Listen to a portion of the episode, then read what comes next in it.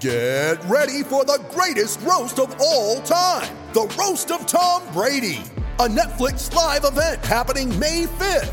Hosted by Kevin Hart, the seven time world champion gets his cleats held to the fire by famous friends and frenemies on an unforgettable night where everything is fair game.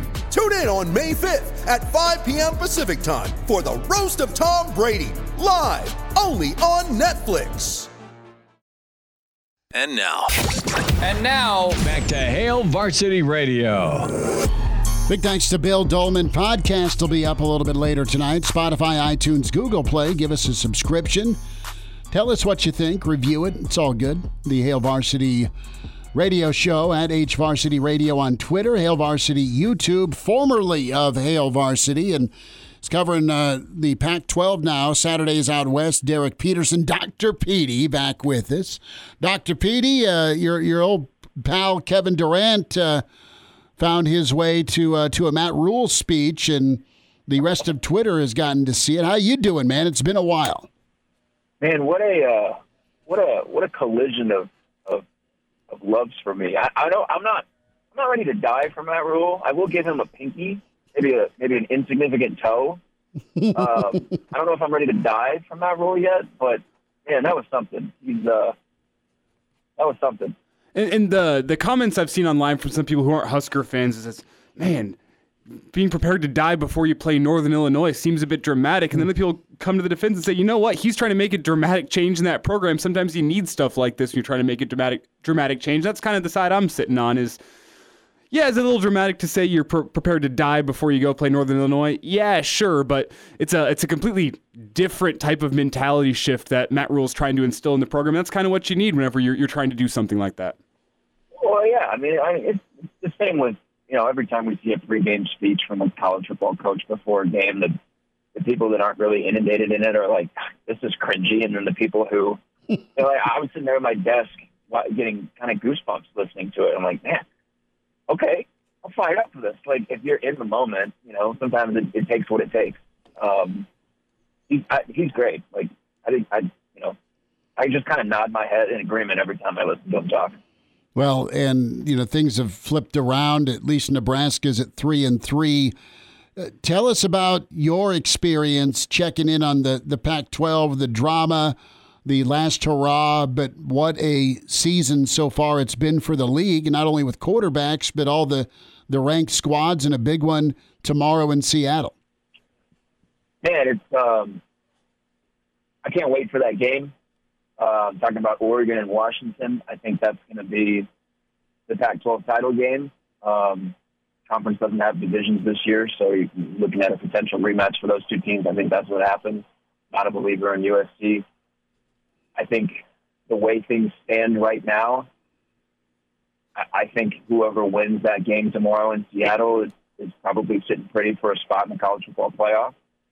Um, SEC looks a little down. I don't think Michigan is going to struggle with Ohio State. So maybe you get you know one team from each of the four conferences in the playoff. See what happens with Oklahoma. But yeah, the Pac-12 has been um, it's been very entertaining this year, both both on and off the field because you've got courtroom dramas going on with Washington State and Oregon State and the Pac-2 and all that kind of nonsense. Um, but you know, Michael Penix Jr. has been absolutely fantastic with Kalen DeBoer and with Ryan Grubb at Washington. Oregon, I thought before the season, Oregon had a team that was going to challenge for the college football playoff, and I think they're certainly a complete enough football team to to threaten for that. Um, USC is always fun because Lincoln Riley continues to do the exact same thing, expecting different results. UCLA has the best defense in the country that nobody knows about. Uh, and then you've got like Washington State, who is very fun to watch, and then Utah, which has a new guy getting hurt every single week and is just an absolute bear to watch on offense. It's painful getting through their games. Um, the last year for the conference, and it couldn't be any more entertaining. Yeah, and and Derek, whenever you think about a team that plays like they're willing to die on any given Saturday, it feels like that Utah squad because anything that can go wrong has gone wrong, and yet they're still sitting at number 16 in the country and at four and one. Yeah, Yeah, I mean they're 16th in the country. Um, their defense was was awesome through the first uh, four games. Just completely shut down UCLA open conference play. Um, they got you know a guy Jonah Elliss who leads the country in sacks. They're really good, but I, I just kind of wonder at what point does like enough become, or does, does too much become too much for them? I mean, they have a different guy going out of the lineup every single week. The quarterback Cam Rising and came out and publicly shared that uh, his knee injury was wasn't just an ACL tear; he just completely blew his knee out, um, tore three or four different ligaments in that knee, and um, you know it, it, that's like they to me feel like a Big Ten team so much more than somebody like Washington does, just because of the fact that you know Kyle Whittingham is going to do his thing. They're going to play tough. They're going to play defensive-minded football and they're just going to kind of try to get by on offense. Um, yeah, man, they've been. Uh, he's a great coach, and he's doing a, a doing his best he can this year with all the injuries. I mean, they got you know the number one running back is is hurt. Their number two and number three running backs are out for the season. Their number one quarterback hasn't played. Their number one pass catcher hasn't played.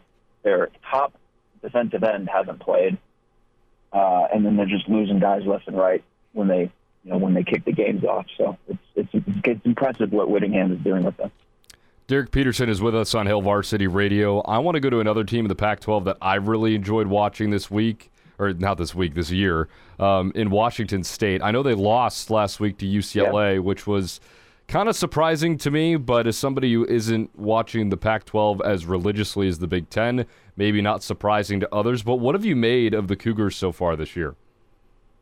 Yeah, I mean, uh, offensively, this is what I expected from Cam Ward a year ago. It took him, it took him a year to really make the the transition mentally from where he was at Incarnate Word playing at the FCS level to playing at the, the Pac-12 level, playing at the FBS Power Five level, whatever you want to call it.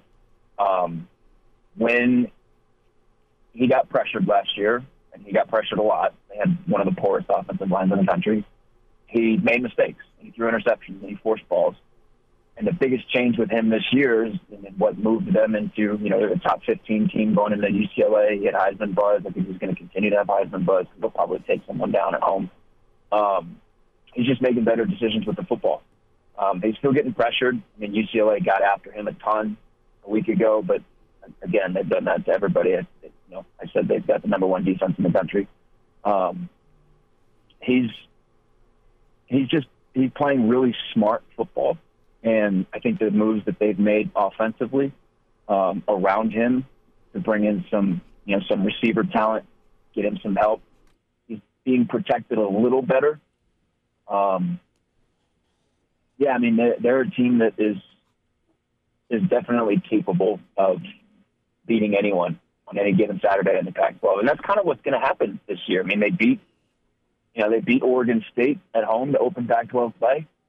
Uh, they lose to UCLA on the road. Oregon State beats Utah. Um, it's just going to kind of be a murderer's row when you have to go on the road in the conference this year.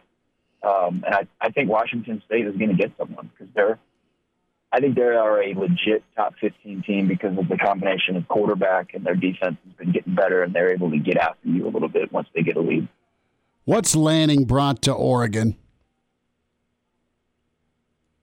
Well, number one, he's brought the we're going to recruit, you know, the SEC guys. I mean that that certainly helps. Their number one cornerback is a former Alabama guy. Um, one of their top receivers is a former Alabama guy.